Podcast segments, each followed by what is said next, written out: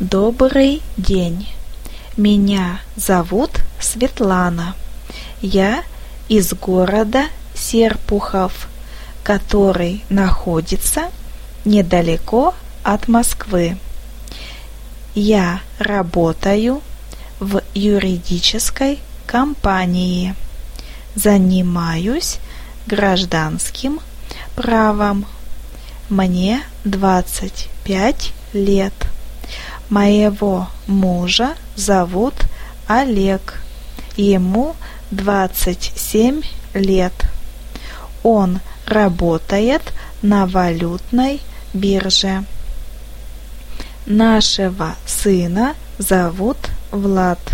Ему два года. Он ходит в детский садик. А еще у нас есть собака. Ее зовут Бим.